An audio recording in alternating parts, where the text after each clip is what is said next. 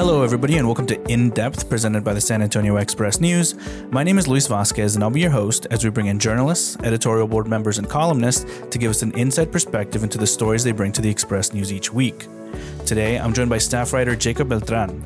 He joins the show today to discuss the shooting of a 13 year old boy by an SAPD officer. Uh, welcome to the show, Jacob. How are you doing today? I'm doing great. Thanks for having me. We're in the. You're going to be the first episode of In Depth in the new office in the new podcast studio, so that's awesome. Wow, this is quite an honor. Thank you. um, well, let, let's begin. Let's talk about. Can you give me a brief overview of the story? So this story has been going on since June 3rd, when a teenager was driving a stolen uh, Toyota Corolla, and unfortunately, when police were trying to pull him over, uh, signaling him to stop, he backed up and reportedly drove into a police vehicle, crashing into the driver's side door and forcing the officer who was in that car to have to crawl out through the window of that vehicle. As soon as this collision happened, another officer saw this happening and fired a shot at the young man, fatally wounding him, and he died later that evening. What about the car? Let, us let's, let's backtrack sure, a little okay. bit. What can you tell me about the stolen car? How did he come in possession of that stolen car to begin with? How did this 13 year old boy uh, get this stolen car? So, exactly how Andre came to be in the driver's seat of this stolen red Corolla is not yet known publicly.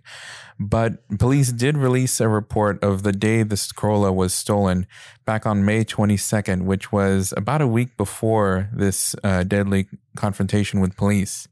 From what we understand, there were two suspects involved in this, and there were two people that were there when the vehicle was stolen. One of the suspects initially asked for a lighter he could use uh, from a woman inside the vehicle. When she said she didn't have one, that's when he made his move and he pointed a gun at her, ordered both her and the passenger who was with her out of the vehicle. And when that happened, there was a second suspect in waiting who took their belongings and got into the car. And then both of them drove off, leaving the two of them there. You mentioned earlier about why it's important for police to not release too many details about juveniles. Can you talk a little more about that? San Antonio police, it seems, they really want to be open and transparent in this case, but there are very strict laws here in Texas regarding information that can be released when it comes to juveniles. And in cases like this, they're walking a fine line between information that they know they can easily release publicly versus information that would otherwise uh, allow a juvenile a second chance at life if it were to get out there uh, into the public, which tends to be the crux of these laws. Ananda Tomas with uh, Act 4 SA, on the other hand, has said that police can release more on this case, but there's uh, some steps that need to be taken, and of course, as you'll see in our story, like pixelating the boy's face and uh, anything else that needs to be redacted, they can do that and still release this footage to the public. Also, in your article, you mentioned how this boy uh, had lost his sister recently, and can you talk a little bit about his state of mind during this during this whole incident?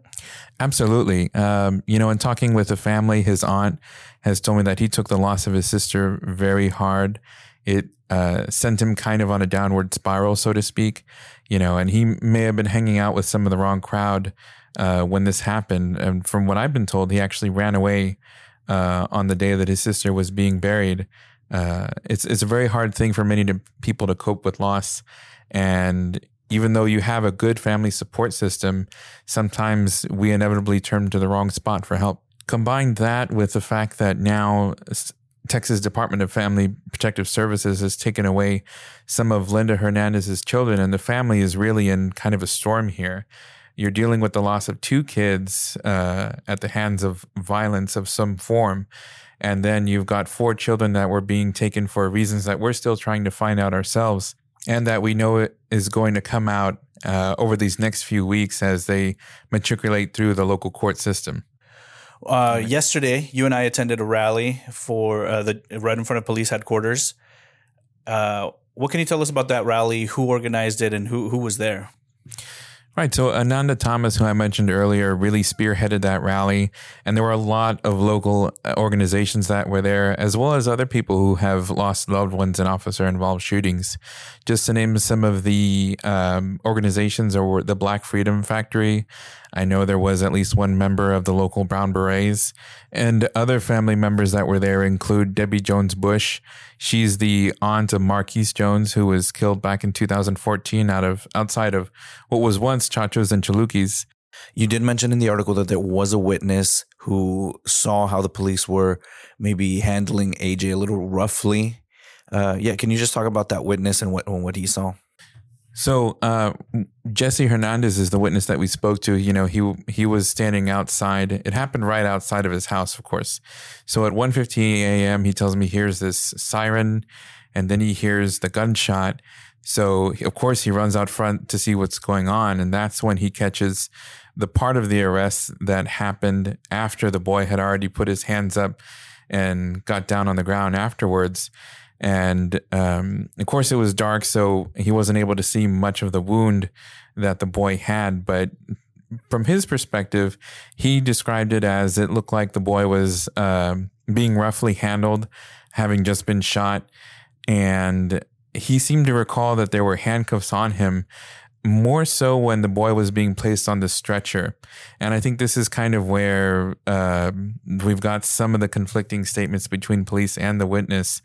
Uh, but police who have reviewed the body camera footage have since told me that he was not handcuffed while they were, and what uh, Jesse was witnessing were police frantically rushing to find that gunshot wound to try to put that uh, some form of uh, first aid to help stop the bleeding that comes with being shot. So they did that, and then they began to load him on the stretcher, and that's when, by law, by the uh, by the police department's policy, they had to handcuff him when they was on the stretcher, really as a safety precaution for the EMS, and as they have had people in the past, you know, try to elude police at that point. Uh, people who seem to be recovering or uh, regaining their composure after being wounded in a confrontation. Of course, it's hard for anybody to see a 13 year old boy going through this. Uh, and I'm sure as you're standing and watching from a distance, you know, Jesse recalling all this, it's it's hard. It's just hard to see that. As we wrap this up, and as I know you got to go, where does this case stand now? What what are we waiting for? Uh, what's what's next here? You know, the family really just wants to know what happened. You know, in talking with uh, AJ's aunt, she just wants to know the full truth, whether it hurts or not, to see how things went down from every angle that is available, whether it be from an officer's body cam or the dash cam of their vehicles. We know there were two patrol vehicles there, so there's video footage from that and you know they just, like i said they just want the truth uh, and that in and of itself is a form of justice you know and having that out there for the public to see. And that'll really clear up the air of what happened i think uh, when it comes to a situation like this. And and, and kind of lastly here i just kind of wanted to know like as a journalist what's it been like to cover this? Has have you heard met any resistance from like the family members or from police you know, um, in this story, I think people have been wanting to talk. Both sides really want their stories known. And, you know, we all say sides right, but we're all kind of, uh, we're all one community. We all have to work together for our children.